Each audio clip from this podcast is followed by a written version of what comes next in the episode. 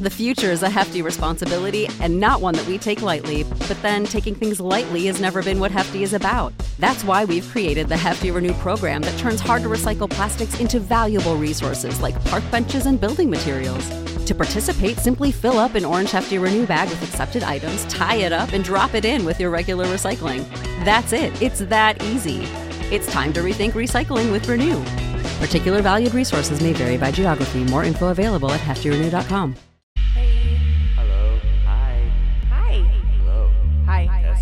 Testing. Testing? Testes? Testes? One, two, three? I don't know shit about fuck. I like sucking. Come on, man. Legit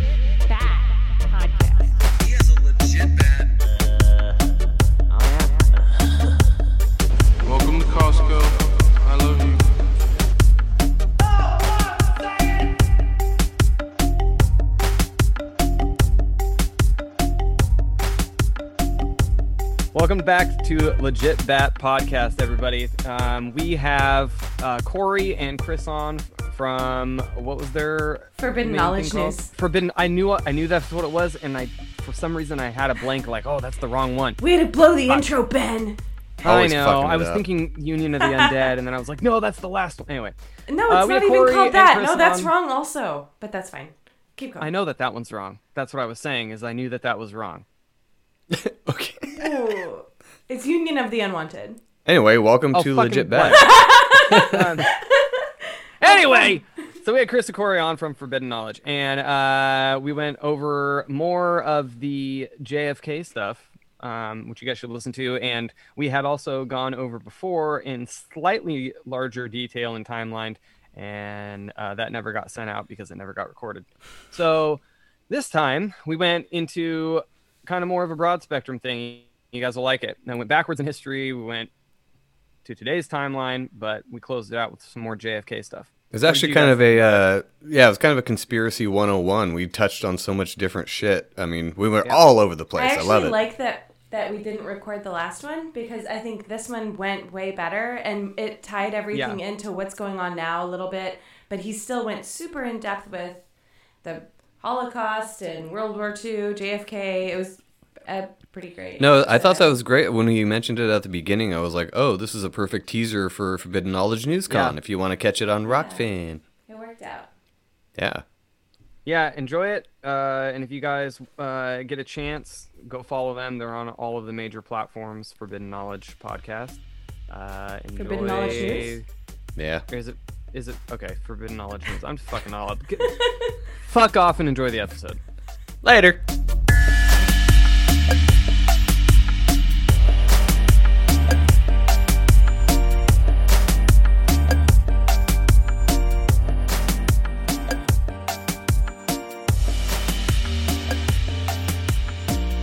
What do you guys want to talk about? You got anything in mind, or you want to try to do a, a JFK redo?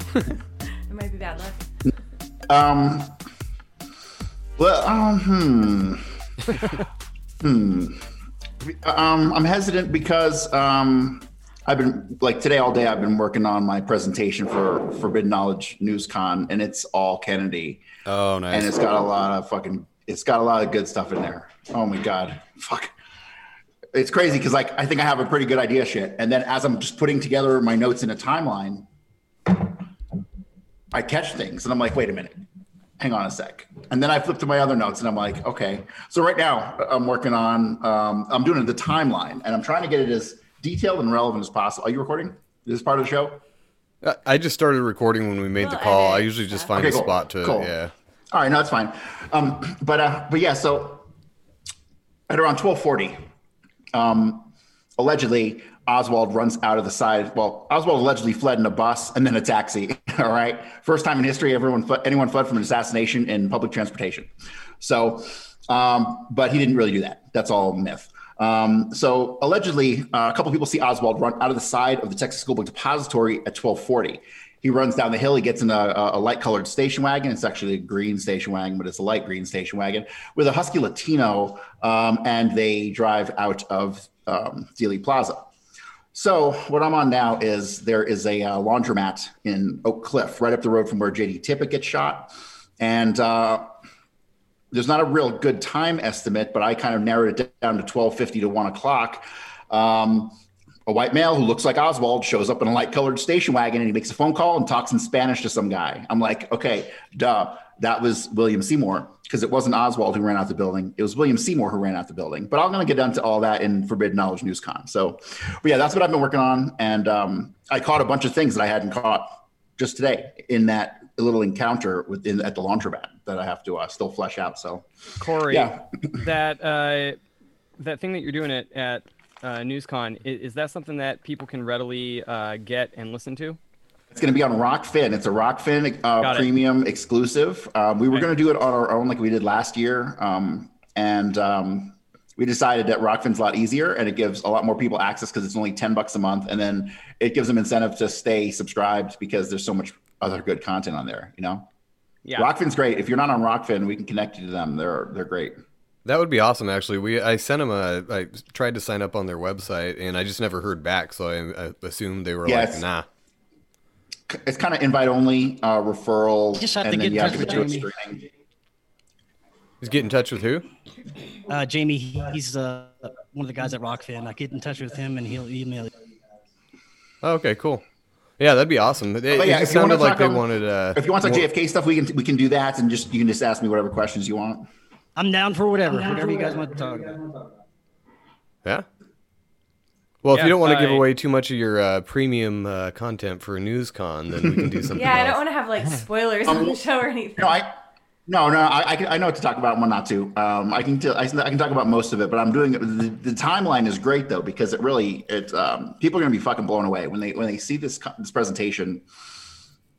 It's, Well, that's- all this shit's gonna fall into place. It's all gonna click. I'm connecting so many dots. It's it's it's great. People are gonna love it. That's That's perfect exactly because what then we we talked about last time when we talked about this was how the timeline is what shows you if you're looking at a timeline it shows you how these different events quote unquote you know theoretical and also you know 100% evident it just kind of pieces it all together where you see this day by day play of exactly how it actually rolled out uh, that was part of what I really enjoyed last time was the fact that you kind of spelled out, and we went all the way back, obviously, to the 1800s and the summit and everything that kind of played into World War II prior and setting the stage. And I think it was 1947 uh, was the big committee, or uh, when they passed, um, I can't remember the name of it, uh, when everybody got together after World War II and they were talking about doing all of the shit.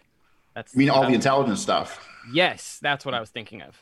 Yeah. So in uh, 1945, um, there was a you know they, they they cut the deal with Reinhard Gehlen, which is really the uh, the underpinning event of the 20th century, right? It defined the second half of the 20th century. Um, they quickly dissolved the OSS after the war because they wanted it to seem like uh, we don't need this. We're in, we don't we're in peacetime, right? But really, what they were doing was they had taken Reinhard Gehlen and a bunch of his uh, high-level Nazi generals down to South America, and they trained a whole bunch of guys. And from there, they developed, you know, the 17 intelligence system, the agencies, the uh, NATO. They developed all this, all the things that would comprise the modern-day security state today. Um, I think it's hilarious that the BND, which was like the German intelligence starting in 47, it was staffed by the same fucking people who ran it under the Nazis. Like Reinhard Gehlen put all of his Nazi Nazi guys who were running intelligence before into the BND in 47. So German's intelligence post 47 was like straight from the Reich. I was gonna say all it is is adding adding that new uh, that new label across something to give it a, a new feel, and everybody just kind of forgets what those people were a part of prior to that. Now those Yeah. seventeen those seventeen intelligence agencies that's global, correct? Mm-hmm. Yeah, individual countries, you know, France, Germany, uh, all over, South, a couple in South America, a couple in Europe. And ours was the CIA, CIA correct? Correct. Um, yeah. Well, back God, then it was but the uh, they were so OSS, right? What? The, yeah, the OSS was from 41. Well, yeah, 41 to uh, technically 42, but really 41 to 45. Uh, it was originally the Office of the Coordinator of Information, and you'll see a lot of the stuff, a lot of the documents um, that you read that are in the OSS like folders, right? They're they're from the Office of the Coordinator of Information. They didn't really become the um, the OSS till I believe May of 42, technically on paper, but really it was the same damn organization. They just changed their name. Is that? Do you think Yeah, that's that- the only that difference busy- between That them? was a busy I, bunch of years, man. I always wondered busy. that if when they changed from the OSS to the CIA, if anything actually changed, or if they were just doing a rebrand. Yeah, oh no, it was it was completely different. Um, the OSS had a section uh, devote, devoted mostly to like guerrilla warfare, right? So in World War II, they had the invasion of North Africa, and like the OSS kind of headed that up. And then they kind of realized like we don't want to fucking do this, you know. Let's just use like the Navy SEALs or whatever. And so that's what the CIA does, right? They don't have. I mean, I'm sure the CIA has teams that'll raid your fucking house and stuff like that, but um, they just use uh, Green Berets, Army, stuff like that. They have a, they have specially trained tactical teams for that. They absolutely do. Yeah, actually, our neighbor on base, he had just gotten back this last summer from a 10 month deployment to Afghanistan, uh, Kandahar Air Force Base. And uh, he was saying, he goes, there are two parts of the base, and this is the largest base in Afghanistan. And granted, it is overseas, but there's an entire section of the base dedicated to CIA, their operations, and uh, I guess you could say the operatives that work alongside of them. When come to find out, that same side of the base is they work directly with all the Rangers, Navy SEALs, Green Berets on that side of the base. Like nobody else goes over there, and you only go out of there when they tell you to go out of there. Yeah, um, that era is to me the most fascinating time. Um, I haven't even really begun to dig into the era of 45 to 47 yet because I'm saving that for when I. Oh, I keep say, saying for when I finish my Kennedy stuff, but Kennedy stuff will never end. So um, I'm trying to plot a timeline to where I can. We're doing the conference, and then I'm writing my book. Right, that's the next thing I'm doing. It's actually three books. It's I have that much information, and I have I have them broken up appropriately. Um, after that, I want to get onto Reinhard Gehlen. I need to spend like a decade on Reinhard Gehlen. I believe he's the most important figure of the 20th century, and nobody's ever heard of him. Um, no. Go in, go into that a little bit more because I, I remember you talking about it last time, but since it wasn't recorded, my brain immediately lost it. Yes, so I I'm- wouldn't mind don't a redo memory. of the Reinhard Gehlen thing. Yeah. So Reinhard Gehlen was Adolf Hitler's spy master. He ran intelligence for, uh, for. He says he wasn't a Nazi because technically there was a difference between the Nazi Party and the German Army. They're not the same thing, um, even though they're all Nazis, right? Um, it's technically on paper not the same thing. So he, he says he was never a Nazi, but he was. He was the head Nazi spy. And um, he saw that the war was was lost in like 43, like two years before. He's like, "We're fucked." And so he and his int- guys in intelligence they basically took all of Nazi Germany's intelligence and broke it up and buried it all over Europe. And um, then finally, when the war was over, he was in a in a, a prisoner of war camp. He approaches Allen Dulles and he goes, "Let's talk." And they took a month to work out whatever deal they were going to work out. But at the end of the deal, um, ultimately, what happened was um, he this what would be the CIA and this organization that is has is non-existent between 45 and 47. They cut a deal to gain access to all of Germany's intelligence, and on top of that, to Reinhard Gehlen's own personal spy network that he had in the Soviet Union that comprised about 700,000 people, all at all levels of government and, and, and everything. He had assassins, spies, you name it. And uh, another, so I'm going to branch off for a second. Another associate of Reinhard Gehlen was a guy named Otto Skorzeny. Otto Skorzeny was Hitler's bodyguard. Um, Hitler thought that Skorzeny was like the epitome of like the Aryan soldier uh, vicious looking guy, big scar on his face. Um, he did the same thing. He came over after the war. He actually went and worked for the Mossad for a couple years, um, but he had his own network, and his network was about 300 to 350,000 people, right? So when the CIA was formed on day one, they had access to like well over a million fucking operatives all over the world, on top of the people they recruited through the OSS, which was about 40,000.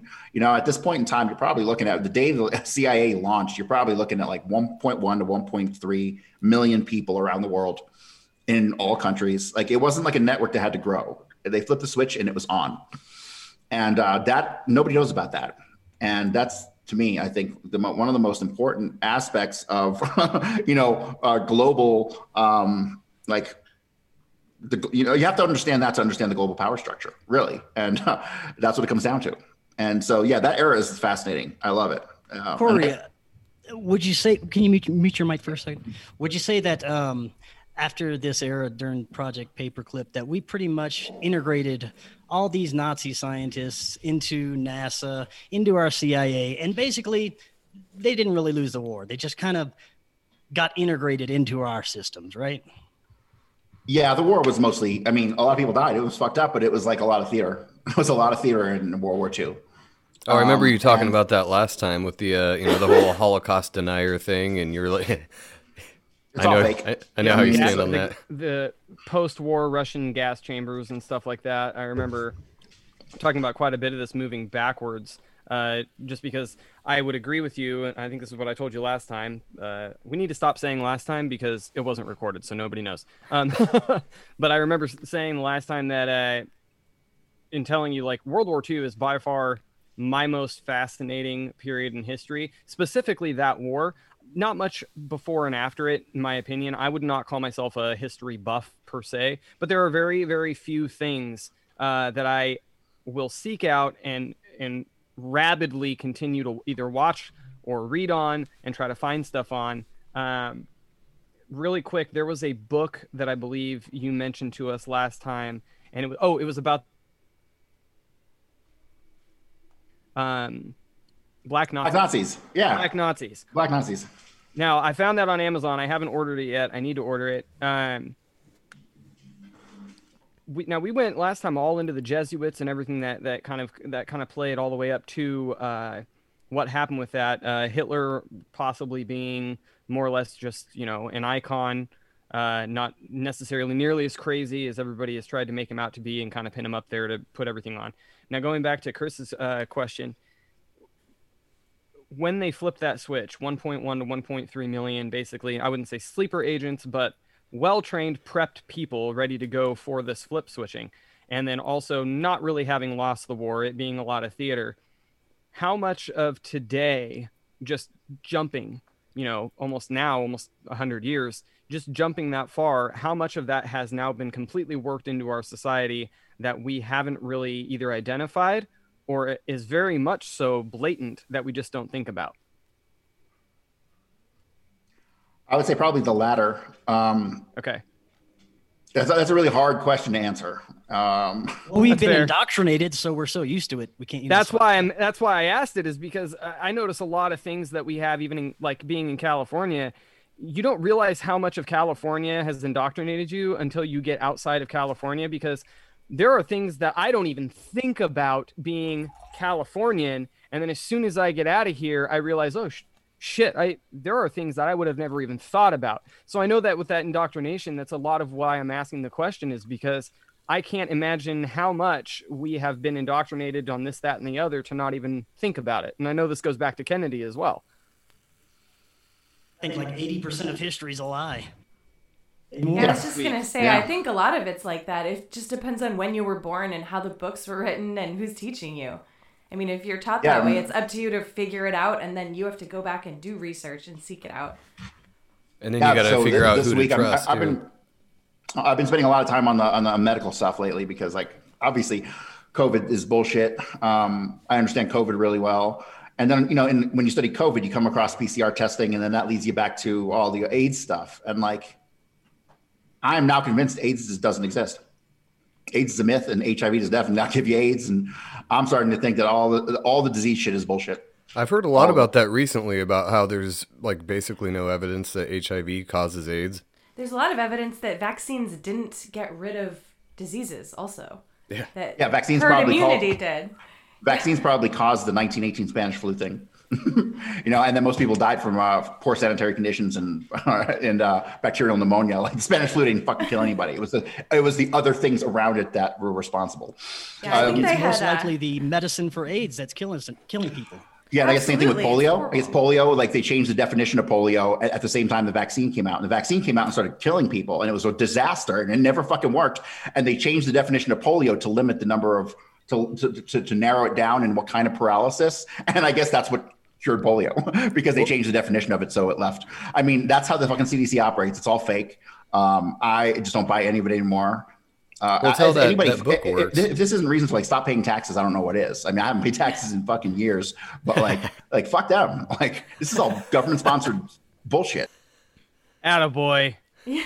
Well, that that thing with the polio vaccine sounds a lot like uh, how to lie with statistics, only nowadays with the Rona, because that's all they're doing is lying with statistics. Well, yeah, I think the powers that be too are super pissed because it, people aren't as gullible as they were back in the day, where you know the government authority could come in and be like, "This disease is out," and everyone's like, "Oh God!" And now people are like, "Hold on, I'm gonna fact check you, fact check." There still is quite a few people that are like, "Oh my god." Oh yeah, there are, but A crazy amount. A, a bunch of people, a lot more than there were in the past, that are challenging. Because of stuff like this that we do, that we be. talk about stuff and try to get it out there to people. So on the AIDS thing, the thing that's fascinating is like you don't die from AIDS, right? It's an auto-acquired immune deficiency, and that lowers your immune system, and then you get like something else that kills you, right? Well, in the beginning, um, all the first cases, like the, the the first couple years, they only had two diseases. Um, one was a kind of skin cancer, and the other was a kind of pneumonia. Um, and that was what was afflicting uh, the homosexual population back in the 80s that they labeled AIDS. But those two things were also caused by the overuse of poppers, the inhalers, you know? And so basically all those guys were partying and, and doing poppers and getting sick because it was destroying their immune system. And so they couldn't figure out what the hell it was. And because they, that's just how the CDC thinks. Oh, it has to be a virus. It has to be a virus. You know, it it has to be a virus.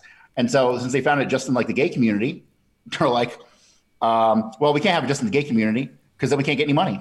And so they're like, oh, everybody can get it. So it's sexually transmitted. And they don't even know that it's transmitted at all at that point because they don't even know what the fuck it is. It was years later. It wasn't until like 87 or 88 that they actually isolated HIV, which they haven't really isolated. Like they have found unique, uh, what they call HIV, they have has unique uh, nucleotides to it. So there's something there, but they can't seem to purify it or isolate it in a laboratory. Like you can't say that is a molecule of HIV. It doesn't exist. Isn't that Um, kind of the Think- what definition of a like, Freddie theory? Mercury actually died of. drug use, uh, lower immune system due to drug use. Okay, go ahead, Joe. That's probably what all it is. The entire that whole community parties like fucking rock stars, and I don't blame them. You know what I mean? So um, to come down with something that destroys your immune system, and they all use poppers for real. That's legit. Like go look at popper sales numbers; they're crazy for something that most people never heard of. You know, and so for something to destroy your immune system, they had um, they just basically what they did is over time they kept adding diseases and calling it AIDS, right? And then they would find people who have all these symptoms that they diagnosed with AIDS, which has HIV negative. They wouldn't have HIV. I'm like, what the fuck? So, like, when you actually go over the body of evidence, it's all contradictory. Um, it doesn't make any sense. And I believe that it is complete myth. Well, do you know much about the? Uh, I mean, we kind of rabbit trailed onto this, but it's fine with me. Uh, do you know much about the terrain theory? Because that's coming uh, into vogue lately. You know too. more about it, but I don't. I don't buy that nothing is contagious. Um, like, I'm convinced I had the legit, real COVID nineteen way back last March, and Oh, it didn't yeah. give me the sniffles. Uh, fucking, I had three months of a severe heart condition. okay, I Oh, had yeah, myocarditis that's for three fucking months, and then it went away. And if you Google heart conditions and COVID, you'll find a bunch of articles talking about myocarditis and uh, COVID toes. Google COVID toes. it's caused by poor circulation in the legs. Your feet swell. And guess what? My fucking roommate had gone to jail, and he thought he had athlete's foot when he was in jail. He gets out, and his fucking feet are swollen like like huge, like couldn't barely fit in his shoes. Less than a week later, my fucking feet were swollen as shit.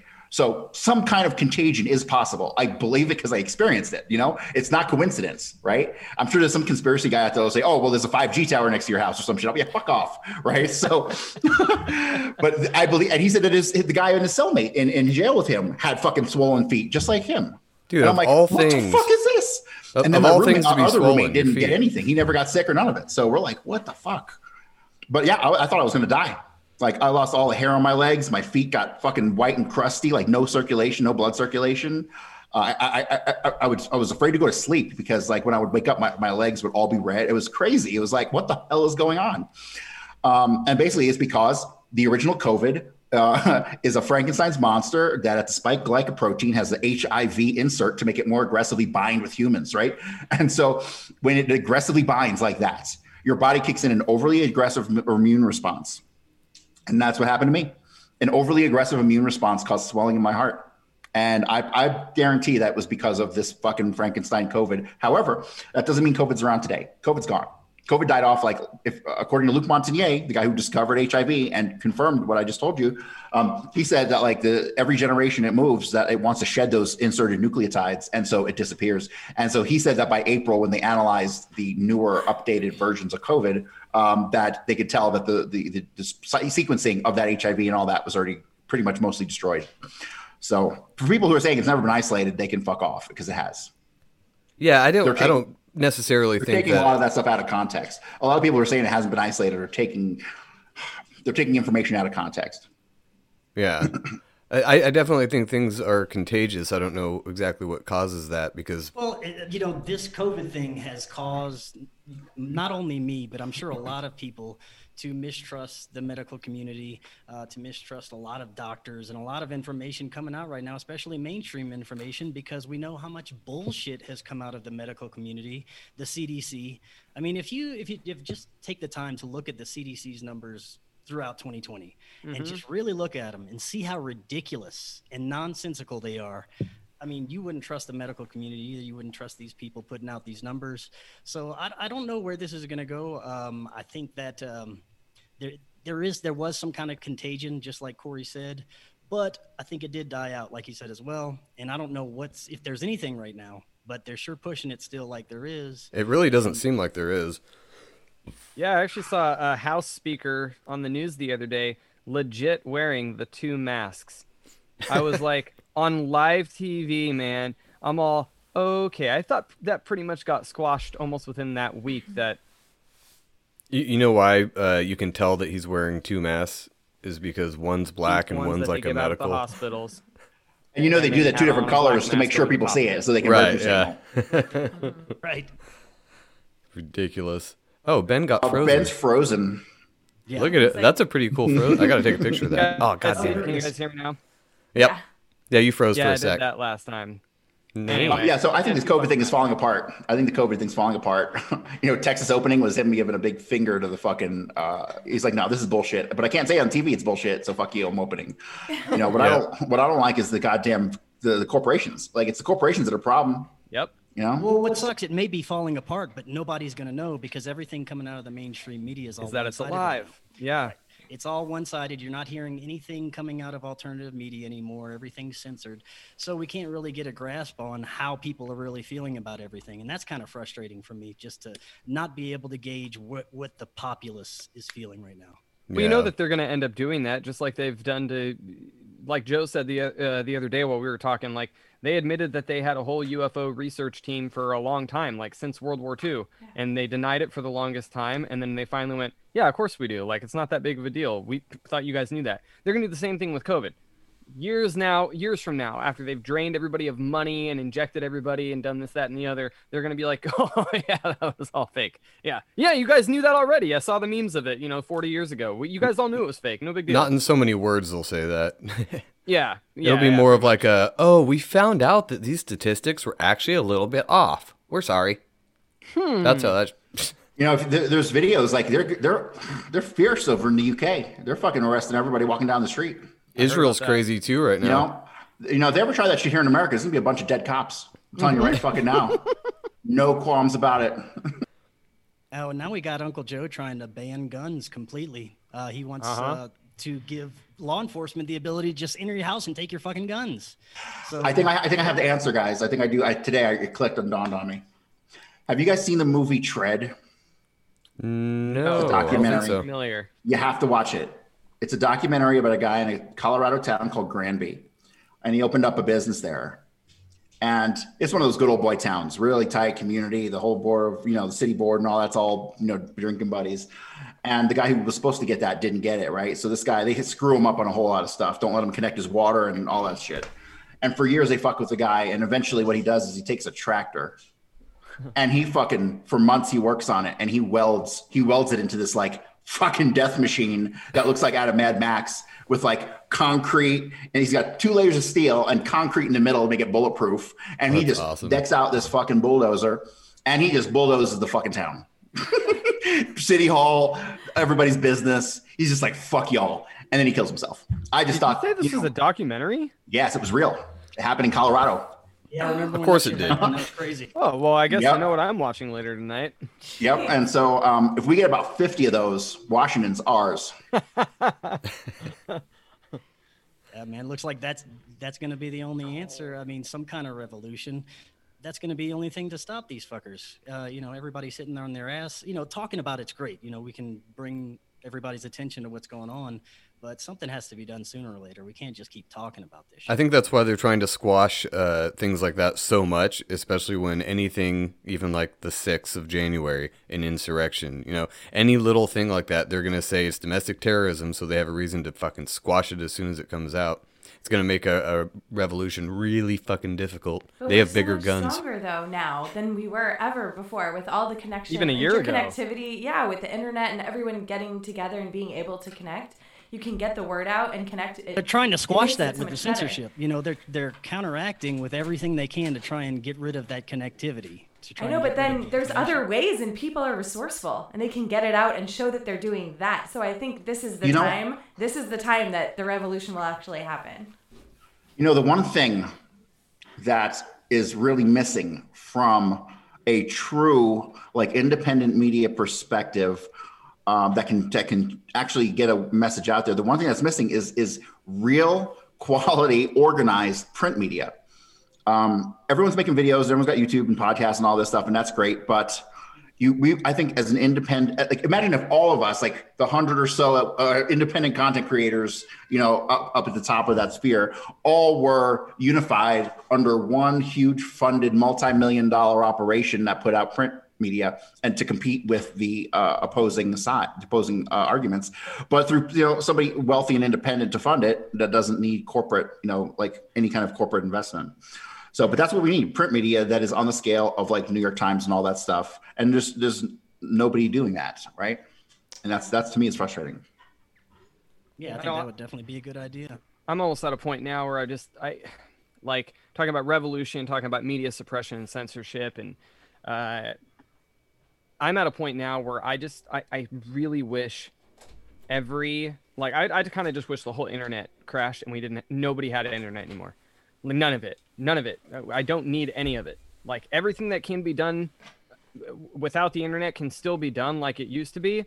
You just have to go places. um, otherwise, like I just take it all away. Like if everybody didn't have a constant flow of shit coming into their brain telling them exactly what they want us to hear, I think a lot of people's minds would be changed when it was a face to face basis, talking with their friends, making phone calls instead of getting on Facebook and seeing what's on their news feed. I think a lot of people would think a lot differently. I think that's I think honestly the the technology era that we have been in for the last, you know, specifically 20 years, but go back even 30 years to, you know, I think that has what has accelerated this massive shift in the amount of power and foothold that they have everywhere because you can't get away from it ever. Well, it's also kind of a double-edged sword, though, because the same thing that's doing that is also allowing us and other people to get word out there. You know, the same technology is used for both both but sides. we wouldn't Good be evil, doing yeah. that. But we wouldn't be doing that if everybody was speaking mouth to you know word of mouth or making phone calls or getting together uh, to actually have a table conference and talk about this shit. It like Why do you think they had the that. lockdowns? Yeah, I Keep know, people but from that's getting exactly drunk what it and was. talking. Stick everybody in their homes. You know, don't let them out, and if they do, wear masks so that we can just force feed them when they don't have anything else to do. All of the information that we want them to hear for a fucking year. Yep. Trash. I think social media is a problem. It's more of a problem than a solution for anything. I agree. But you know, Especially now, unfortunately, yeah. we can't. Um, you can never go home again. You can't unwind in the hands of time. You know. No, Uh, you can't. I think we're stuck with it, and um, it's a problem. And uh, another thing is like there's too many plat- too many fucking platforms. You know what I mean? That's another problem. There's too many platforms. Um, you're trying to get a word out, and you're on 15 platforms. you know, I promise you, your fucking total numbers are probably um, barely higher than the audio alone. You know what I mean? So Yeah. uh, I see this. It's not a lot of engagement on these other platforms. You know, some of the biggest numbers on on like BitChute has some in the millions, but average ones that get a lot of views are still under 50,000. You know. Wow. Huh. So, the, oh yeah, the overall state of independent media sucks right now. It really does. Well, What do you they're guys uh, think about um, the state of cancel culture lately? Um, all our Oh, favorite shit. cartoons being canceled, but yet at the Grammys, it's okay to have a, um, a stripper pole and scissoring uh, show. WAP. yeah, WAP. And that's uh, Idiocracy, like the movie Yeah. slash It is- it is documentary. Idiocracy. Serious, seriously. It's gonna be all uh, butt fuckers birthday parties for kids. I would I rather have that I would rather have was Camacho as president. That's Or like Dr. my Seuss. uh, cartoon characters are going to be gone. You know, that we grew up with. Oh yeah. They they took out Peter Pan because of the scene where they dress up as Native Native Americans. oh Like Jesus. really, like I, it was. I, I can understand Disney not wanting to lose business, which let's be real, they're not ever gonna like lose enough business to go bankrupt. But um, they put on you know the label on Disney Plus when you pick a movie from a certain time area time area, it would be like we understand that this movie could be viewed at as prejudice or racist, um, but we're going to let it play as is because that was the way it was filmed back when it was acceptable to do that. Great. Okay, perfect. That's fine. You have to have a disclaimer up there so that people don't get pissed. Whatever. But seriously, taking out titles, taking out Dr. Seuss, this, that, and the other, I'm like, fuck. I don't think people Like, would get as pissed stop. about it if they weren't basically told to be pissed about it because they they put these things out there like the Pepe Le Pew, you know. And I, I saw that meme on Pepe Le Pew. And it's like, oh, good, thank God my kid's safe, and now he can go back to playing Grand Theft Auto, who, where he just set a hooker on fire, so he didn't have to pay her. Hey, but you know where you know where anything goes, like, and it's still is now becoming mainstream, but like where anything goes, like on Pornhub, like you still got like chicks in the Indian headdresses and stuff getting banged and whatnot. You know, like anything just being banned from society is like all over Pornhub. the porn industry is the perfect way to gauge exactly how racist or not racist people actually think a subject is. Because you can go on there and find whatever you want, and nobody's thumbs down in that shit. Um, I Joe, uh, his meme about Pepe Le Pew, I saw one the other day. This is just kind of a funny thing. It showed a, you know, a picture of Pepe Le Pew kissing, uh, what is it? The other cat? Is it a cat that looks like a skunk? I can't remember Yeah, something like that. something like that. Anyway, so he's like kissing the cat, and it says, uh, "You guys all have a problem with a a French skunk kissing, chasing around and kissing uh, a woman for seventy five years. How in the world are you gonna get pissed at that? You guys can't kiss the same woman for seventy five seconds." And I was like, "Oh, that's also fair." Yeah, it's getting it's getting out of control. I mean, yeah. uh, cultures evolve and they grow. And are you supposed to like deny that you ever, you know, are you supposed to just deny that you ever came from that, you know, less evolved being? I don't think so. Like, That's what Um, they're trying to do. It just gives people the power to be whiny bitches. Like you can just whine and bitch about anything, and they'll be like, "Oh, okay, I'll take this away from you. You don't have to look at it." You'll anymore." probably get famous if you do. fucking ridiculous. Well, you can not only whine and bitch, but you can be whatever you want to be. You can be a Yeah, dog. You can be a cat. You can be a woman. You can You be can a man. marry those It doesn't things, matter too. what you're born as. Uh, Have you guys seen the articles about the uh, transgender athletes who are smashing and destroying women? Yep. Like, Yeah. Yeah. Yeah. Yep, it's ridiculous. it's insane. it's like and here's the thing is that you typically and I, i'm not saying that this is the same way for all time. There have there have been uh sociological society anyway society lies that have been through all different eras and civilizations that people believed for a very long time until later on people were like oh yeah that's not true. We sh- probably shouldn't have done that. And i think honestly we're in another one of those times because there's a certain point in history where every bad idea finally somebody went we're not doing that anymore. That's a bad idea. And everybody goes you know what? You're right. Why have we been doing that? And i think it's going to get to the same point. I think this whole cancel culture you can't go on canceling everything until everything's gone. Everybody's a blank slate of orientation before everybody just goes what do we do now nothing's Well, left The same group that Like- wants to, uh, you know, celebrate diversity is also trying to make everyone the same at the same time. exactly that's exactly it yeah, There's no such thing as male or female. It's going way too far. I mean, it's basically that I think that they just want us like automatons to be, you know, genderless freaks that uh, are hooked up to technology and have, um, you know, access to open our front door through our brain or something. I don't know. You know, Well, it seems it- like that's what they want. Well, that plays right into the transhumanist thing, like perfectly. I mean, if you were going to be, you know, want to merge with machines, you're going to be have no sex or right, no, yeah. you know, You'd want to be nothing. You want to be a blank slate, genderless, open to anything. just a you're silicon a- chip. Yeah, you're just one. I don't think. I don't, as far as that goes, like, I don't think that that is really, I don't think that that's like the universe plan for us. I think it's more along the lines of we build the machines, universe no longer needs us, the machines take over, you know, more matrix style than anything else. Um, but uh, that's my perspective on it. Yeah, but you can also see the agenda being pushed. Like, Yes. they're pushing this transhuman thing. They're trying to normalize it. They're trying to pe- get people to go along with it. It's a definite agenda. So that has to make me question, you know, why? Why are they doing this right now with well, everything else? part of that agenda it takes away from people. This is this is I had this conversation with my dad and mom just the other day. Is that we were talking about it, and granted, they're very very staunch staunch Baptist Christians, so they have a very very specific line that they ride. But both of us were agreeing on this one front. Not speaking directly to racism, not speaking directly to prejudice or quote unquote homophobic, even though I feel like the phobic suffix is not the right word because there's not one of them that I'm afraid of. Um, the idea of taking away um, and saying, I'm no longer, I, I know I was born this, but I'm going to be this. And we're all the same. Okay, first of all, no. As a matter of fact, we are all, every single one of us, very different but we are all equal. There's a big difference between difference and equality. We all have equality, and that's what we're always fighting for, but we are all very different. To say that we aren't is to deprive me of things that make me unique, things that I am proud of. And You you're don't not matter, allowed to be white. proud of yourself anymore. I know I'm white, and that's fine. That's, again, I didn't pick that out. No, it's no Like I- longer fine to be white. Haven't I was just gonna say, I'm pretty sure you can't be proud to be a white male at Oh, all. no, no, no. You're I racist. understand that that is the narrative. I understand that it's not okay anymore, and that's but that is continuously the argument I come back to. I don't care if if you want to fuck goats. I don't care. It doesn't matter to me what you want to do, but let it be that that is what you're doing. You want to be a guy that turns into a woman because you feel more comfortable being a woman, then be that. You go be that and turn around and suck dicks and it's fine and nobody cares. But at least don't sit there and tell me that it isn't exactly that.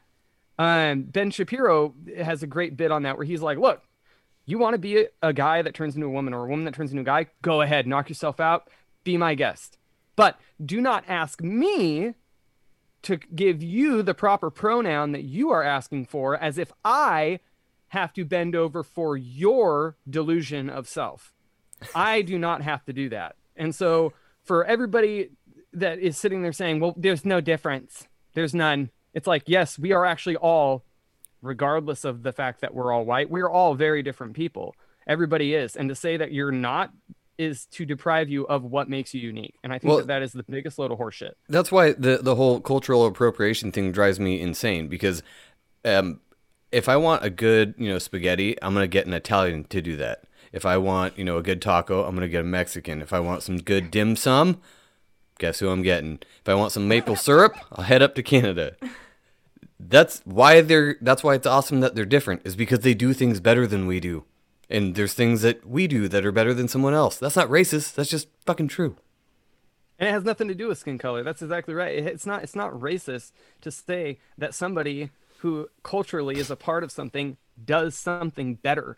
There's a reason why they say Japanese restaurants or Chinese restaurants or Mexican restaurants because that's their cultural food. Of course they fucking do it better. all these things that we're talking about right now, all going to be like lumped under the heading of identitarian politics. Yep. Yep. And I fucking despise them. Like they're the like when it comes to these identity factors, these are like the last things on the fucking list that you should judge people for. You know what I mean? So like, Yeah. and like there's a there's a big difference between people who confuse prejudice, you know, interactive prejudice with having problems with things on a larger scale or even groups, right? Like the fucking Jews are running the goddamn world. That's pure, that's true, and they're destroying it. But that has nothing to do with the fucking Jew that you meet on the street. You know what I mean? It's No. two completely different things, and people mix them up. So, you I know, like how they're I like how they're softening up the things that are important, that are problems, that we should be focusing on, and then instead we're focusing on transgenderism or this, that, or the other. All of the things that it's like, dude, who cares? Like, go go be that. I don't care. Wear again a spaghetti strainer on your head. Go for it. I don't care. But instead, we're focusing on uh, how no one is be okay with that, as if everybody in the United States hasn't been around it enough at this point where they're like, yeah, we're all okay with it. You can stop talking about it. No, Like, most people don't care, and every, I mean, the ones No. that are actually paying attention are going, "Why are we talking about this? Like, there's so many bigger issues going on here. Why are we talk? What, what are we doing?" well, yeah, there's bigger issues on like the national and global scale, but even just down to the individual scale, it's like you guys are literally focusing on this guy that that said he he called somebody a fag, and now it's all over the news. And it's like, but then you let out the pedophile that still had 10 years left out of the prison and back on the street. So let's talk about in these individual cases. Do you really want to get upset about the guy wh- who used a word to be a meanie head? Or are you going to let out the guy that fucks kids back on the street? Like Rogan I'm said, he gonna- made a mouth noise, and you got upset about his mouth noise. yeah. Oh, it's so That's the culture That's another right thing now, they're though. doing. They're trying to normalize pedophilia. Yes. They're trying to make it seem like oh, it's it's not a disorder. It's just uh, something uh, uh, preference, a sexual They preference. say a sexual orientation. They're saying that pedophilia is a sexual orientation, and I'm like, no, it's not. And if it is, well, then we need to figure out exactly who has that sexual orientation, round them up, light them on fire, and then watch them run naked through a lion's cage. And if they get on the other end, we'll treat them for whatever wounds they have. So Like, wait, how why is that, this a fucking agenda? What is how going can they, on here? How can they call pedophilia a sexual orientation when in most weight in most sexual orientations the same sexual orientation goes together? There's because th- because they're saying it the same way as the argument for uh, homosexuality homosexuality was in the 90s. They're saying it's not their fault that they were born attracted to kids. So it's uh, whether why why should we make it Ill, why should we make love illegal? So no, that's not what I'm saying. So okay, so Oh, okay, homosexuals homosexuals were fucking each other though. They were attracted to each other. There are no two pedophiles that are attracted to each other. They are attracted to True. A thing that is not attracted and is probably terrified And of easily them. manipulated. So you can't call that a sexual orientation. That's bullshit. There's two homosexuals It's fuck, two not an orientation. heterosexuals fuck. It is not. That's their orientation and they get together and maybe upset some people. Okay, but pedophiles upset the person they're fucking. That's not a fucking sexual orientation. Well, if that's a sexual So, I- that's orientation, another then thing. Like, why do we? I, don't don't we have like fifty sexual orientations these days? Like, something That's a lot something like 700 genders. And 50 yeah. genders. You know, I personally think dumbest shit ped- ever. I, th- I personally think the pedophilia thing comes from these elite fuckers that are Mm-hmm. pedophiles and they just want to normalize it for the whole world so they can just openly Cool. diddle And kids. Can't their fool me, motherfucker. Right, yeah, yeah. Haven't you heard Not that's even- a That's part of this agenda. that's a Q Jesus. conspiracy though, and you're now a white domestic terrorist for saying that, I know. I'm a white supremacist now. Damn it. and you Oh, probably man. support Trump. White supremacy thing fucking kills me. Kills me. Kills me. Of all the problems in this country, fucking white supremacy ain't one of them. No shit. No, I hate white people just But as much as anyone white else. people who are like bowing down on the streets because they're like so beta. That- Like, that's oh, I'm evident sorry. I'm so fact sorry for being white. Like, shut the fuck Yeah. up and just be Yeah, yourself. no Just shit. be your fucking self. If someone doesn't like people- it, Apologize don't piss it. them yeah, off. the people yeah, that come quit. up to people in outside of grocery stores and they start asking them questions about white privilege and this, that, and the other. And then this guy literally stopped a lady on her way out of the store carrying two bags of groceries and said, Hey, ma'am, um, can I ask you a couple of questions? She said, Yeah. And he started asking all of these leading questions right down the road to, So wouldn't she say that you have white privilege? And the lady's like, Yeah, absolutely. And he's like, Wouldn't you say that you would like to distance yourself from having white privilege when other people of different ethnicities don't have that? And she was like, uh, Yeah, I would. And so he's like, All right, so for the world to see right now, and if you don't mind, I'll put this on social media. I would like you to get on your knees and renounce your white privilege because it's not your fault that you have white privilege, but you are opening your eyes to the fact that you have it. And I, you know, just as a testament to getting rid of this white privilege, I would like to, you know, this, that, and the other. And she did. She totally Yeah, because did. doing that sad. automatically gets rid of your white privilege. It's like, you know, inviting Jesus into your heart and all of a sudden you're absolved of all your sins. You just have to say it and then it's it just happens. I would rather it's magic let words. Jesus into my heart. I think shit. That's a tough choice. no, I mean they're both just as delusional. I can try. See, you can't even call this anymore. Like we're just sitting back reporting on what happens now because you there's no calling what's going gonna happen next. It's insanity. you can't No, make it this is- shit it up. is kind Man, of like if you look back, like even movie. ten years ago, we're living in a complete, Whole different world. Yeah, it's like the worst sci-fi movie, and we're stuck in it, and it never ends. And uh, it's time for it to fucking end. That's what I was saying. It's moved so exponentially fast. Like I I am not old by any means, but I can still remember it being way different when I was a kid. It was just so completely different. The whole thing, how everybody looked at everything, it seemed like was so completely different. And now I look back 10 years and I'm like, wow, it is already so different than it was 10 years ago. Well, you know, going back to like um, going back to like World War II and like the and, and, and comparing it to today and how we got here. Um, fundamentally, the defeat of Hitler paved the way for the the Zionist organizations to like grow at an exponential rate around the world, um, and they did. And they fucking built a nuclear reactor. You know, lied to fucking Kennedy, lied to the world, uh, built a nuclear reactor in the Negev Desert, and that's what Kennedy got killed in the first place. He was going to demand inspections, and they couldn't have that. And so, um, killing Kennedy was the last obstacle for for the for the Zionists and ultimately the Jewish bankers. You know, the, not the Rothschilds and the Rockefellers. I'm talking about like the Warburgs and the Stearns and like the fucking there's a dozen banking clans that run the world that nobody's ever heard of. Um, so yeah, those are the people that run the fucking world, right? And then all the secret society shit and the Jesuits and all that, that's under them. Okay. So people talk about secret societies and shit like they make a difference. I'm like, no. Like they might to the people who are in them, and they might be like recruiting mechanisms, and they might be like, you know, weird informational intelligence agencies, but like it's fucking Jews at the top, it's the Zionists in the middle, and then they control the West. And then, you know, then you have like people like Putin. I don't know where the hell he fits in because he ain't in he ain't in their clique. You know, there's a Yeah. lot of people in this world not in their clique. Like, who do we hate? North Korea, Iran, and then the Soviet Union, and fuck it, or uh, Russia and China. So yeah, they're not in the clique. It's, uh, they're evil, so they must be working together, right? So yeah, that's an int- that's another whole nother story. But Yeah, well, Um, it's like that. I can't remember who said that quote, but it's uh, it, if you know their name, that they probably aren't shit. They're just some. yeah, they're fronts. They're fronts. You know, and when Putin got in office, he fucking took all the Jewish bankers and took their banks and kicked them out of the fucking country. He killed some of them. Like he's like, I'm not having this shit in my country. Fuck you.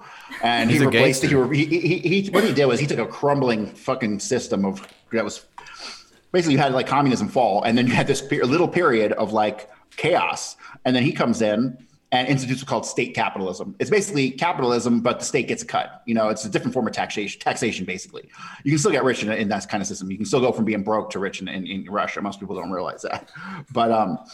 Yeah, he, he went in there and he's like, nope. He's like, he just took all the Jews off out of the banks and like took them over by state people. And he did the same thing with like all the all the media industries. He's like, fuck y'all, you're out. So I'm like, look what's going on in Syria. Okay, uh, the he will not he would not let Israel move into Syria. They sold off chunks of land for oil before they invaded, right? And so what he do? He moved, man. He moved some he moved the weapons system, the air defense system is like this best in the world. Put it in Syria, so they can't they can't do many flyovers now. They, they just did one recently. We did one recently. I don't know if we'll shoot down. Like if the Americans come into Syria to bomb something, I don't know if the Syrians will shoot it down. That's a big fucking. Uh, even though it's, they should. It, Yeah, that's a that's poking a big bear. But they should. Like, there's an army base with a bunch of Americans on there that the fucking Russians should go blow up. I mean, seriously, we have no right to fucking be there. They're stealing. It's it's all about oil, minerals, and ultimately um, Zionist control the region. It all goes back to the Greater Israel Project. I mean, these fucking guys are so arrogant. They write about what the fuck they're doing. Like, just okay. as- uh, It drives me crazy when people talk about a lot of conspiracy shit with all this fucking mystery stuff, and it's like, my God, these people put out slews of documents that tell you how they're going to fucking take over your world. You know, I like just believe them. That's all it takes. Read the documents and believe them, right? So it's it's always usually much simpler than it seems. That's kind of what I was Yeah, talking about earlier with the uh, the book How to Lie with Statistics. There's a picture of Bill Gates with a stack of books, and like the one on the top is How to Lie with Statistics. Like, how ironic is that? Have you seen that picture? It's ridiculous. No. Yeah, I'm com- completely convinced, like Corey said, that these ones at the top, they're pretty much agnostic to everything. They're, they don't have spirituality. They don't give a shit. It's these uh, factions below them, like, you know, these secret societies that put all this occult stuff out there and it just causes confusion for everyone else. I mean, they may believe it, you know, they may be into all that shit, but I don't think that the ones at the very top are. Yeah, I think they Yeah, have the, their own the thing Zionists are going weird, like because they hate the Orthodox Jews. Because the Orthodox Jews are like, we're not supposed to have Israel. The Bible says so. you know, the Bible says that we can't have the land until the Messiah returns, and the Messiah hasn't fucking returned. So the Orthodox hate the Zionists, right? And so the fucking Zionists in in, in Israel, like the army, man, they fucking hate. Oh man, they, what they do to the Orthodox community in Israel is disgusting. But um, Just another group to hate on. yeah.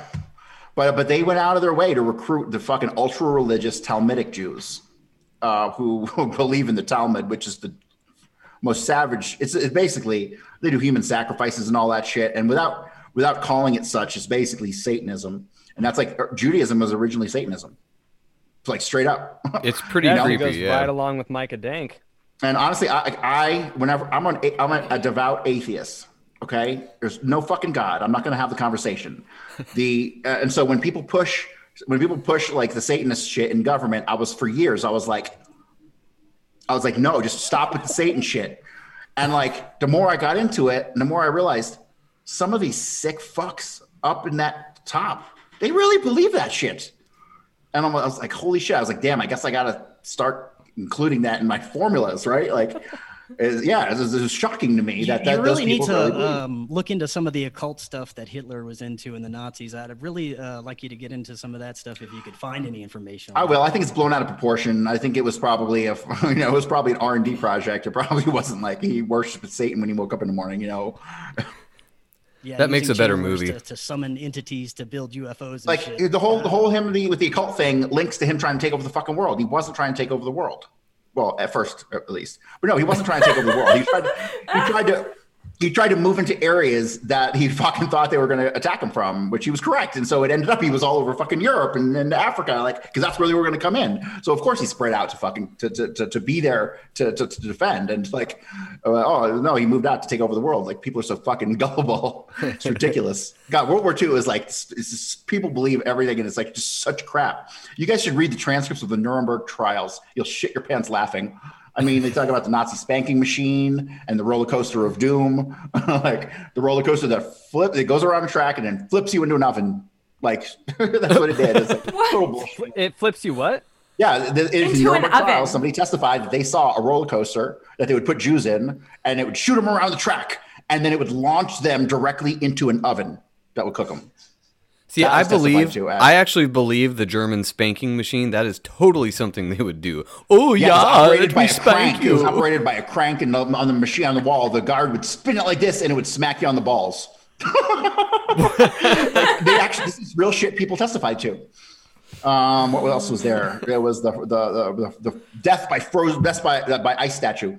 So they take you outside in the freezing cold, and they pour water on you, and you'd freeze in place like this. That was like one of them, and uh, I thought that one was great. And then there was like this cabinet. They they put you in a cabinet in, this, in the freezing freezing cold, and they'd pour water on you and make you stay there all night. Uh, I mean, the shit they came up with is so stupid.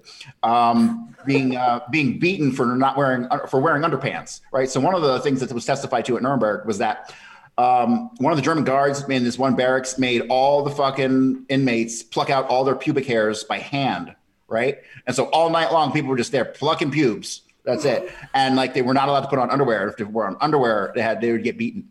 Like My my is question is, what did they do with all the pubes? Did they save them or? they must have made mattresses out of them to sell them or something. mattresses and coats. Yeah, like the mattresses Yeah. out of human, the human Nice hair shit, down- and like the the, a the, human skin lampshades. fucking like it's just comedy gold. Like you know, someone out there is fucking crying, "Oh, my grandma's a lampshade," but fuck you. No, she's not. It's fucking bull- bullshit OSS propaganda. That's all that was. do you believe those transcripts are actually what people testified, and Mm-hmm. that the people who testified it are just completely batshit? they fucking lied and they knew they lied and they, everyone was knew everyone knew and there would be times when like a little bit of the truth would get out and like the judge would make the guy recant what he said like it was crazy Wow. it was crazy like there, there were no gas chambers it's ridiculous the story of the gas chambers is like it sounds like oh scary and it's, you're taught from birth that's true and like when you start looking into it you're like wait a minute what the fuck you're like this thing's called logistics right you got to have logistics you know so it's just crazy. This is it's all bullshit. And then they say that the, the proof is they got human hair and a bunch of shoes. what does that prove? So what about what about the? Uh, and I'm not I'm not arguing at all. I Mm-hmm. I just is just a question that came up. What about the people uh, that survived Holocaust survivors that say uh, that they saw the gas chambers and this that and the other? Is that just propaganda or? No, it's a co- it's a combination of things. So we got to remember. So um, the first OSS documents that talk about uh, the use of poison gas were in May of 42, long before anyone made any accusations of gas chambers. There were no accusations of gas chambers till August of 45, and they retroactively said it started in 41, right? So you'll see something that says like uh, a rumor came out in 42 about this, but that rumor that came out in 42 wasn't launched until 45, right? So they retro, they backdated rumors and they backdated all kinds of stuff. And um, so, but you have to remember that the OSS targeted those fucking people for rumors. So allegedly, all the camps were hidden, right? And I think where was it? It was at Treblinka, supposedly, that there was like this walkway, and it has a name like Walkway of Doom or something like that. But it was supposed to have been hidden, so the people didn't know that they were walking to like a gas chamber and shit. And it's just, you know, they have all these like little stories like this, but everybody who got to the camps knew about the gas chambers, right? So why are you going to have this little trail that allegedly hides a gas chamber, um, and nobody's supposed to know the top secret? But every fucking Jew who got to the camps knew about the gas chambers because they were the rumors were intentionally spread to turn them against the Nazis. Right? They spread the rumors of gas chambers to turn the German people against their own uh, um, leaders. Straight up. Yeah, you One guys of the- watch And so- um, Early psyop. that Corey showed me with the Jewish researcher that co- completely debunks the the Holocaust. Yeah. what was that called? Um, oh, you mean the one with David Cole? David Cole's uh, his documentary at Auschwitz. Like, let's talk about Auschwitz for a minute. So you have two camp. Well, this is allegedly five gas chambers at Auschwitz. Um, but let's the third, fourth, and the fifth uh, are irrelevant. Um, the, the framework of the brick buildings that are still are still there that they call gas chambers, and they got like a dozen rooms in them, and they're all small. Okay, so they were not gas chambers. So you only have two. You have Birkenau, and you have the original one in Auschwitz one. Auschwitz one was supposed to be the original gas chamber, supposed to have launched in forty one. Um, the very first rumors of any gas chambers came about about a month after the creation of the Office of the Coordinator of Intelligence. See, when you put the World War II, the, the, all the fucking Holocaust shit in timeline, it's like creation of the OS, creation of the OSS. Uh, rumors start to spread about gas chambers. You know what I mean? You just look at it and it's like, oh, oh no wonder. but yeah, so the people who say that there were, what they, what did they see? They saw buildings. They saw lines of people. They had people they knew that were taken and they never saw again. Which part of that indicates a gas chamber? Nothing None except of for it. the support of the rumor that they had already heard about prior to getting there. Bingo. Fucking bingo. So the And gas here's the chambers got- were an actual conspiracy theorist, or an actual Oh, say- say- conspiracy theory. Say it again. Oh, I said the so the gas chambers were like a legit conspiracy theory.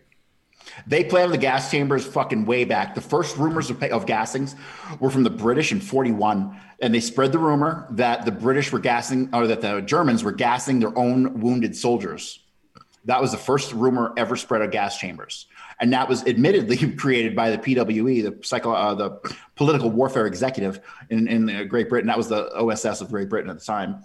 And they basically um, admitted in the 90s that that was a rumor that they spread. So let me ask you a question. They admitted, they admitted they fabricated a rumor about a gas chamber to kill wounded soldiers, to German wounded soldiers. Do you think it's just coincidence if Adolf Hitler would have built gas chambers? That would it have just been a coincidence that the British have spread a rumor first, or did he listen to the rumor, say, "Hey, that's a good idea," and then build them? Right? no fucking way. So what? What are the odds that the British created a rumor about gas chambers and then he actually had them? It's bullshit. It's total fabrication. And when you go into the actual buildings themselves, I've gone into, ex- I've done a dozen hours of presentations on this, like going over the individual buildings, showing the lack of the Zyklon B on the on the walls. Oh, here's the big thing: Zyklon B doesn't fucking kill anybody. You didn't know that, did you? you take a bucket of Zyklon B and you can put it in the middle of the room and have a fucking party. It ain't nobody getting sick. You need a fucking very specialized heating and blowing mechanism that will basically heat up the pellets to the point that they will um, sort of melt and emit the gas. They're then sucked into this big blower and it shoots it throughout the room, right? And how do we know about this? Because they're in every delousing facility. Every single camp had delousing facilities. And even the fucking guy who wrote the book on gas chambers, who was a, a, a- an apologist, he he um he said 95% of the Zyklon B went to the delousing facilities, and only five percent went to homicidal purposes. Well, first off, that fucks the whole story because the, I'm not even getting into it, but the five percent isn't enough to kill anybody. But but yeah, the whole thing is a joke. Um, they took what they did was really they took things that they knew were in the camps that every camp has to have, like delousing facilities, um, and turned them into um, horrific torture devices. Right. So some of the camps had steam delousing facilities. Right. Instead of Zyklon B, they would hit them with steam. So when you look at the the the, the accusations at Treblinka, they say at Treblinka they were killed with steam. They were steamed to death Have you ever heard about anyone being steamed to death in the Nazi camps? No, that's a lot of steam, though. Those were the original rumors of this of, of killings at Treblinka, was that they were steamed to death. But the reason that rumor came about is that Treblinka had steam uh, delousing facilities, right? So they knew what was in what camp and what they could twist to make seem like an evil torture device. Um, they even said that at uh, Sobibor, one of the other ones, they had a, a room with an electrified floor, and they'd bring people in there and they'd fucking switch the thing on, and it would zap them all at once. Like no one's ever heard of that shit. It's all in Nuremberg, right? It's all in Nuremberg. You read the Nuremberg transcripts, it's fucking joke. It's a joke. Like I don't even care if people are sensitive over it. I mean, fuck you and your sensitivity to the Holocaust. I'll fucking shove it in your face every time because that is the one thing that paved the way for the world we live today, and I'm fucking disgusted by it. So I got a That's one of question the things for you. that many people aren't going to question because of what you said. You know, they, they get offended. It's such a touchy subject that anyone that questions that narrative is a white supremacist or a Jew hater Or a Nazi, racist yeah. or anything like that. You know, uh, it's these things that cause us to not look at history like we should. So speaking of that, I got a question for either of you or any of you. Um, if we can agree that a lot of our history is completely fabricated, or at you know at minimum misleading, what do you think of anything prior to like the Dark Ages, Middle Ages? Because they seem to know what went on billions of years ago, and it doesn't seem like they can get it straight what happened a hundred years ago. So how much of you know prior to the Dark Ages? most of it's fabricated. Uh, Anything we can read through in a history book, it's not. It's going to have the the victor's truth in it. Whoever was in power at the time and wanted their story out there, that's what we're going to hear. And then it'll change the next time someone else is in power. They're going to write their story over that one. So I think our history's fucked. Uh, the only way we're going to find out is from independent researchers, people who are going and going over this information again, doing their own new, brand new research on this from scratch, and just like Corey's doing with uh, Kennedy in World War II. That's the only way we're going to find out what really happened in our history. I think most of it's fabricated. Well, that's why I'm glad there's people out there like um, uh, what's his name? Ah, he does all the Graham Hancock. Yeah, people like that that go out and have a special area they're looking at, and then there's uh, the Egypt guy. Well, I can't remember anybody's fucking name today. He did the uh, geological survey of the Sphinx and found that it was like water and not Dr. sand. Schoch, yeah. Dr. Schoch. Yeah. Yeah, so there's all these people that are out there doing that, but they're pretty widely criticized and they try to discredit them all the time because they're just like, no, this is ridiculous. The Egyptologists say that this couldn't be like that, so shut up. Here's an And even more, um, you know, jarring one. What if it's not 2021? That could Oh, Fucking yeah, for real. totally could be possible. I mean, technically, I it's don't even not. care what year it is anymore. You ever heard of the phantom time, the phantom time theory? Mm, no. No, you know about phantom time theory? There was a guy came out like No, not too long ago, a couple maybe tw- 20, 30 years ago, came up with a theory that basically around uh, um, seven or eight hundred, uh, the guy who was the pope or whoever the fuck it was, the king in charge at the time, he wanted to be king in the year one thousand, and he reset the calendar to one thousand. And um, I think it's been mostly debunked because of the Chinese calendar, but it's a damn compelling theory when you read it.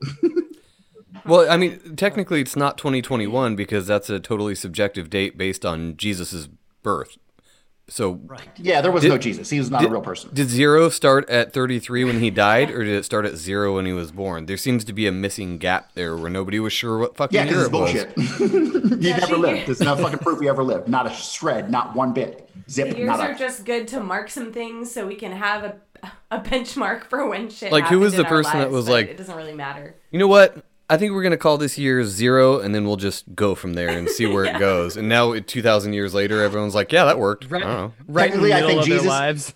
This is the weird thing. I believe in the, the the the actual documented number is Jesus was born in three BC, which makes no fucking sense whatsoever.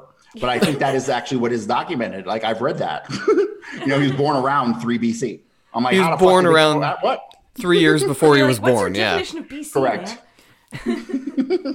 No, the Jesus thing pisses me off because like it's people like to believe shit with no evidence, like just zero evidence. There's more evidence he never lived than there is that he did live. So like like it's just so frustrating for me because like people like to believe shit out of fucking thin air. Well, to me, like, Jesus stop it, is people. represented more of somebody, maybe a, a archetype of somebody that might have been back then. Yeah, Same as the like whole Bible is Buddha. like an archetypal book. Well, no, no, Yeah. no, no. There's a guy named um, Carrier, Richard Carrier, who wrote a great book called On the His- Historicity of Jesus. and he goes back in the era of the Dead Sea Scrolls, right? There was a celestial Jesus, Jesus in the heavens, right? Not a real guy, but he was in heavens. Space And- Jesus. And, he had all the characteristics of fucking the Jesus we know. Like, you know, born on whatever date, you know, this all walked on water with the fishes, the whole nine yards. The Jesus story was actually a celestial Jesus from like 3000 BC. And um, he called it basically like a euhemerism, which is like the turning of myth into history. And he said that basically the story of Jesus, that was the celestial Jesus, eventually over time morphed into the story of the Jesus, the real person. So I, that he's got the best explanation. He goes over like specific verses and this and that and compares stuff and Dead Sea Scrolls. The guy's fucking great. You mentioned Well- Micah Dank. He's doing some good work, uh, kind of Yeah, showing he how is. the, the Bible is a book of uh, astrotheology, basically. It's nothing but metaphors. You read my mind. I was about to say the exact thing. Yeah, Yeah. we just got his books. Yeah, he's, Yeah. he's doing a great job. He's going to be at the conference too. Uh, but it just goes to show, you know, some of these we don't really know what's going on with with our history, especially if you can't look at the Bible as a source of history. I mean, it's Yeah. mostly all allegory. That shit went through like 15 languages before it got to English. And but then I'm it sure it's exactly correct. and, And it then still doesn't make English, any It went through, it, and then in English because Old English at the original time of the first uh, rendition happened, yeah, you couldn't read it now, so it went through itself, it, just in English, seven translation, just to get to the classic 1611 KJV that everybody really likes to thump on, and then after that, it went through even more, like. You know, I went to church one time with a friend of mine to placate him once, a decade ago, even longer. And we're in there, and they get his Bibles in the little thing, right? As, as the dude is talking, and like as I'm looking at the Bible, every page had like notations on what you're supposed to interpret from it. This Yeah. means that you're not supposed to. I'm like, God damn, people can't even read the shit for themselves anymore.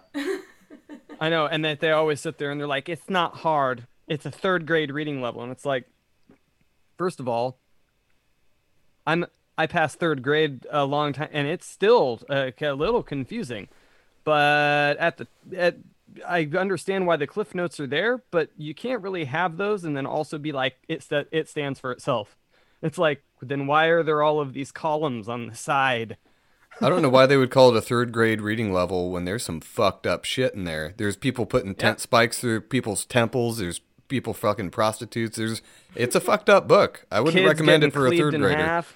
Yeah. Well, you guys want to you, you guys good to go, or you want to button this one up? Whatever you want. I got. I can go another 20 minutes, probably. All right. It's up to y'all. We're good. What do you want to pivot to? Nothing better to do. Yeah. Mm-hmm. I got this book in front of me that I've been meaning to read for goddamn ever. I'll show it to you. It's the Skorzeny Papers, evidence for the plot to kill JFK. Okay, so Otto Skorzeny, who I mentioned earlier, was Adolf Hitler's bodyguard, directly connected to the assassination. I have a fucking suspicion he was in Dealey Plaza personally. I found a picture of a guy looks fucking dead like him, and he's like six foot five. How many people in the world are six foot five? Not many who look like Otto Skorzeny. Probably only Otto Skorzeny. So um, uh, that would get to Dealey Plaza for a second because on my mind. Like that was a controlled scene. That was a controlled scene. That was like That's exactly Show. what I was going to ask you because we last time I think we talked about the grassy knoll and you gave us the supporting evidence that Mm-hmm. that was actually a thing. If you could re-say that again since we're recording this time, Oh. that'd be great. Um, yeah, a lot of this I'm going to go over in Forbidden Knowledge NewsCon in detail, like excruciating fu- fucking detail. Between 12:30 and 12:35 p.m. in my timeline, I have 50 plus slides in five minutes. Jeez, a shitload, dude. You have no idea. So much shit went on. Like between like noon and two o'clock, there was shit going on all over Oak Cliff, all over fucking Da- all over Dallas. There was an Oswald sighting. Um, Oh, you told us about there yeah, was, yeah, say it. there was there's a couple Oswald sightings, man. There's like there was one at Oswald's allegedly at work on the 22nd. I don't believe it. I don't think he was there that day. I have doubts that he ever worked at the book depository. I can't find any evidence he ever worked at the book depository.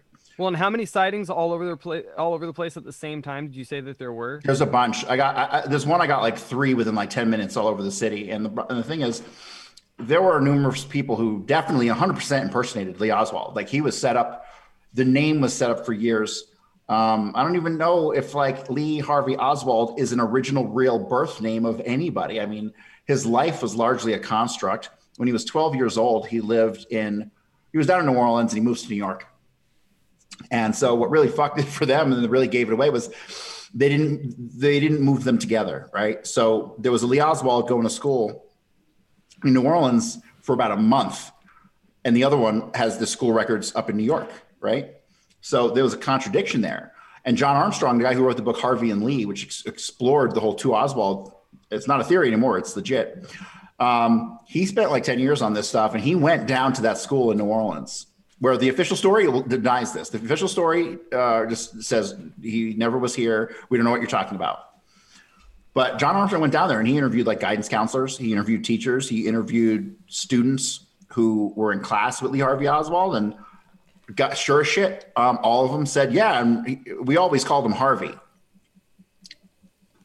I'm like, what?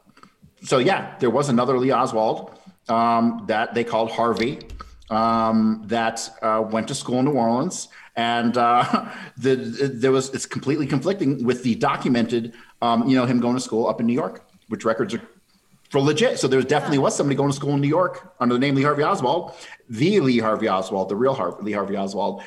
And then the one that was down in New Orleans for that month, that's the one that ended up going to uh, to, to jail and getting killed.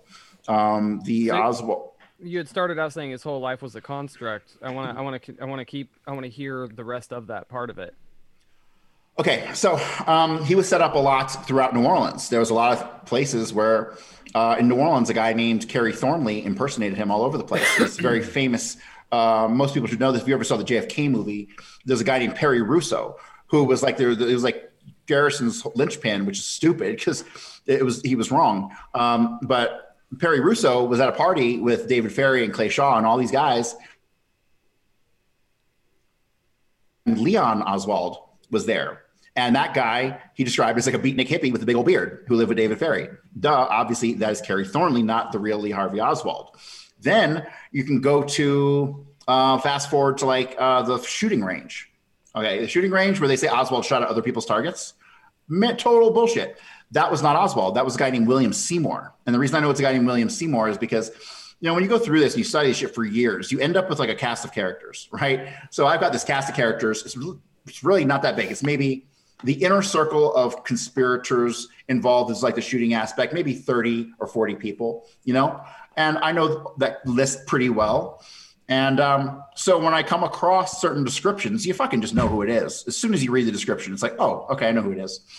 And um, at the at the shooting range, Oswald was seen shooting other people's targets, and he was there with a husky Latino. Okay. Anytime you see the description in Kennedy of a husky Latino or a Latino with a pockmarked face, they're talking about a guy named Lawrence Howard. Okay. And so again, like let me go back to the um, um, let me go back to the, the the laundromat that I was talking about earlier. So you got this couple. They sees a guy. They see this guy, um, an Oswald sighting, and this is at between twelve fifty and one o'clock. Okay, so he pulls up in the green in the station wagon. He's speaking Spanish on the phone, and he looks like Oswald. Duh, that's three great clues that it's William Seymour, right? So that helps me put together timelines. And I know William Seymour was the guy at the shooting range because of the description of the husky Latino, right? And so in the laundromat, he was talking to the husky Latino on the phone in Spanish. See, these are how I kind of put my connections together. And people, and so you get the JFK conspiracy fucks will be like, well, you can't prove that. And it's like, do you understand a fucking thing about investigations? Like, this is how police put together investigations. I was a cop for nine years. I know what constitutes evidence. And that, and that's another thing about like the JFK community that pisses me off. They don't fucking understand evidence. You'll have like slam dunk shit right in front of them, and they'll be like, well, you can't prove it. I'm like, dude, you can't prove anything. That's why we have trials to look at evidence and have a bunch of people judge it and see if he's guilty because nothing's ever proved unless you see it with your own eyes and got it on video. Like even that can be manipulated. You know, like there's no such thing as proof. So I organize timelines and I coordinate descriptors and I coordinate vehicles and license plates. And what do I discover? I, mean, I got three different vehicles with the same license plate within an hour. What does that tell me? They fucking met swapped license plates. That happened numerous times around the Tippit shooting and all this stuff. I mean, spycraft and what they call tradecraft saturated all through Kennedy all misdirection. Look over here while we do something over here. You know, it's that's that's what it is all about. And none of the JFK researchers fucking study the OSS and psychological warfare. They don't study any of the spycraft stuff. They don't study any shit you need to be able to interpret the the confusion that is Kennedy. Because like when you go through the Kennedy documents, you just see the psych warfare and the, and the, and the misdirection and all that just all over it. You know, Well, and they just go ahead. Oh, and then like um, and then like even that's like modus operandi for the CIA. Like no investigators seem to incorporate it into their you know calculations of uh, the Kennedy assassination. So that was frustrating. And I was shocked to find out how many body doubles were actually used in the Kennedy assassination. It's ridiculous. with Oswald. You did a show, um, Oswald's Every- Everywhere. Is that still on YouTube or did they pull that one? It might still be there. Yeah, that was a good one because uh, you kind of went into detail about the, the Oswald doubles and everything. But I was shocked to find out how many fucking doubles they could have possibly used. I mean, you, you were showing me pictures of like, you know, a few, five, ten people that could possibly have doubles during the, uh, the assassination. Yeah, and it's funny because I can kind of tell who's who. Like um, if I, if there's a if so there's another Oswald um, sighting the morning that he's uh, he's supposed to be at work, but somebody who fucking looks like Oswald who had a driver's license that said Lee Harvey Oswald and Lee Harvey Oswald didn't have a driver's license, um, or the really the person who went to jail and got killed that we know as Lee Harvey Oswald. That person did not have a driver's license. So um, somebody with a Texas Lee Harvey Oswald driver's license that morning bought two tickets to the Dick Van Dyke show at a record store at around 10 o'clock in the morning. And he left in a, um, a light station wagon. Right. So it's the same light station wagon, but I know William Seymour was now at the book depository. So which Oswald impersonator was at the fucking uh, record store buying the tickets? Beats the shit out of me. There were, uh, could have been Larry Crafard. He was he impersonated Oswald at the uh, Texas Employment Commission. Um, so when Oswald was supposed to be in New Orleans, um, someone named Lee Harvey Oswald goes to the Texas Employment Commission to see about getting a job. And um, after the assassination, the woman who met with that person, whose name is Laura Kittrell, she ended up identifying a guy named Larry Crafard as the person she met with who said he was Lee Harvey Oswald.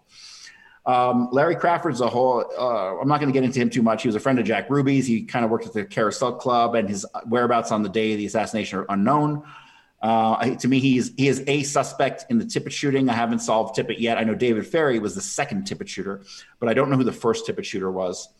Um, it's kind of pissing me off because uh, I've narrowed it down to three or four guys, and I can't figure out which one it is. So Well, you had mentioned that you it was on your mind about the plaza. You want to go back to what it was that you had thought about when you were thinking about the plaza?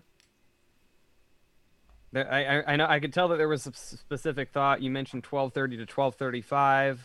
Uh, yeah. Um, well, in 1230 1235, just so much happened. Like, I can't even Right. begin to tell you how much happened, um, particularly with the Knoll. And I'm not going to go over too much stuff with the Knoll, but um, like the even when you go through the police reports, the Dallas police, you go through FBI reports. I've read all the well, there's five million pages of documents. I've read about 50,000 pages.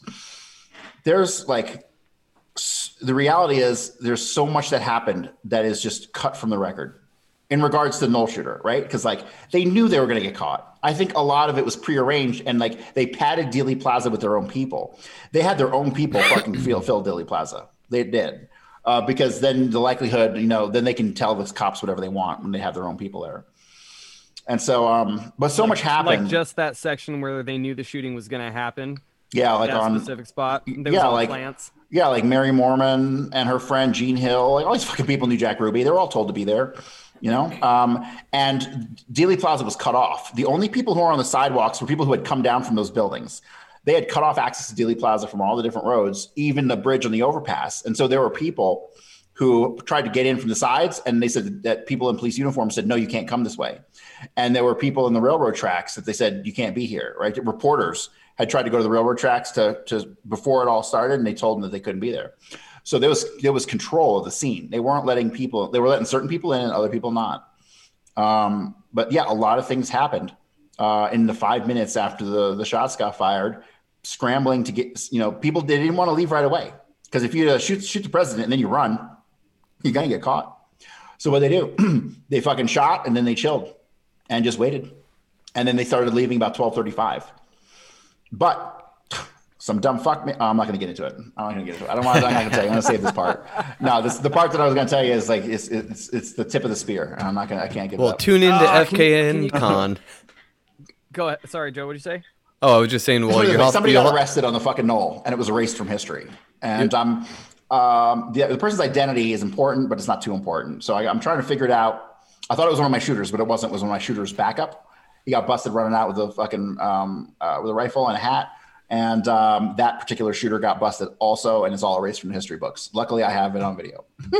so So, really quick, since I know that we're coming up on the time that we had talked about, bottom of the hour, give us a little, just a little kind of small nuggety spoiler thingy that you're going to be including uh, at NewsCon. What's what's what's a Oh, good well, that's the thing. Like most of my work is already out there. Uh, most of my, if you go to my coreyhughes.org, you can see most and, and all the answers I talk about. I, I don't hide. I don't really hold anything back. It's more about what this presentation is is like laying it out.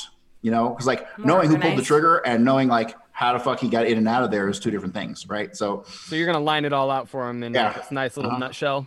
Uh huh. It's gonna be a timeline from like twelve. Well, I'm doing a couple a couple slides from before, um, even like before that day, because I got to show. I have a couple slides that are like gen- just generalizations, like like the shooting range incident. You know, the different incidents where Oswald doubles and the dates of that, and different dates like like three days before the fucking assassination, two guys took a rifle over to the fucking fence at the grassy knoll and pointed it over the fence as if they were target shooting. Two cops saw them, ran over to them, and by the time they got there, they were gone. Okay, that really happened. No one's ever heard of that. You know, so things like that will be in my timeline. Um, that are just like when you like people who think there was no conspiracy, like are so fucking dumb and in a state of cognitive dis- cognitive dissonance. I want to like punch them in the fucking face. Seriously, like it's just crazy to me. It's I- insane. I actually thought of a little tagline for your NewsCon thing too. Is uh, and, and this isn't actually you know, it just popped into my head when you mentioned those five minutes. Is I'm gonna I'm gonna prove to you in five minutes that JFK was not murdered by Lee Harvey Oswald. Now I'm gonna talk to you for 30 minutes, but the five minutes I'm gonna focus on is 12:30 to 12:35. Like I would. I would love. Is that going to be recorded, released? Is there any way to like? yeah, just watch it on the fourth. Yeah, Rokfin. Okay, and that's on Rokfin. Yeah. You said. Yeah. on Rokfin. Yeah, and it'll probably be like four hours or something. Yeah, I, I really only care to hear his part of it. Do you, do you His guys? part is going to be about four hours, probably. Yeah, it's gonna be four. It'll be probably four hours, Does Your anyone go into why, like why it all happened? maybe longer. Uh, Yeah, he, I- I last wanna- year it was like uh, two and a half hours or three hours or something like that. I'm going to show you one thing. I'm, I'm opening up a picture. I'm going to show you before I get out of here. This is the one thing I'll show you. And I've shown this before, so but I'm going to show you again. Thank you Please. guys for having us on again. We really appreciate it. Oh yeah. Can you That screen share time. it? Yeah, how do I do that? Screen share. Hang on. Let me. Nah, I disable it. Re- enable Oh. it. All are all participants. There you go. Is that? Yeah. There we go. There you go. That's the grassy knoll shooter getting arrested. Wow, that Shut is an old ass up. picture. Mm-hmm. Twelve thirty four. Now, question: By based on this picture, does it look? Does that in any way, shape, or form even resemble Oswald? I assume that it wouldn't No. because it didn't matter. Nope. Not at all. That's not Oswald. I see your time listing there for twelve thirty four as well, and as the list goes down, that's uh, yeah. I got, this is like, look at this. Look at this. goes on and on and on. I got fucking like 400 slides. Look at this. Holy I'm not even. I have to, I'm still in the process of organizing them. And this isn't shit. I have another one with, this isn't shit. this ain't shit. I got another one with over a thousand slides. I have another one with like 350. I got like 200 slides on the Galveston trip. I got fucking thousands of slides. I mean, I got fucking three, four books worth of material, you know? So Corey, I, I'm just gonna say this in closing. I, I love how psychotically you have dug into this because I think that it needs to be. yeah, because even the fucking JFK researchers are fucking dumb. I hate them. I hate them. all of them. And all the good ones are dead. Except for, okay, I'll be, I'll be honest with you. I have a mentor who's alive, not living in the US. And he solved all this shit years ago. Years ago. He's content to never fucking tell anybody. And he's right. He fucking, er, the clues that he gave me years ago in the very beginning, all fucking proven true so far. And so he, he nailed it and he's content to like take it to his grave. So. Well, Damn. remember us when you actually write those books. I want author copies. Yes, I'm. Uh, as soon as conference is over, I'm. I'm start. I- I'm been organizing slides now. I just gotta like put the book in order and then write it. So You, are you worried about anything trying to come out with these books? no, Okay. no, not fucking worried about nothing. I believe him. Look at his face. I'll fight. I don't care. Well, so that was a great uh, little marketing thing for uh, Forbidden Knowledge News Con. And you Check- recorded it. Good job. yeah, I just checked to make sure. So uh, check out check out their show on Rokfin, and it's going to be. There's how many presenters do you have? You had like what We're fifteen? 12. 12. 12? Nice. Yes. I can um, actually um, read through them real you- quick. Um, we have the entire of last year's on there on Rokfin also. So you can check out last year's conference too. Well, if you Real ever needed a year we reason got to sign Sonia up, Barrett, we got Ross Ben, Corey Hughes, Karen Holton, Preston Dennett, Leo Zagami, Dean Henderson, Jim Willis, Micah Dank, Deborah Tavares, Jared Murphy, and Pierre Sabat. Quite the lineup. Sweet. Well, thanks for coming on again, guys, and we will uh, catch you the next time. And I think I might actually sign up for Rokfin just to see his uh, Corey Hughes' psychotic worth it. For four-hour sure, yeah, we have breakdown. to. But you get all the premium content from all everybody. You know, all the guys who were on that, that show we did the other day. Like their all stuff is on Rokfin too. So Hell we'll get you hooked up with that. You guys should get your content on there. Want to try it? Yeah. Well, thanks, you guys. Thanks, guys, for having us on. Have a great guys. night. We'll see you guys. See you guys next time.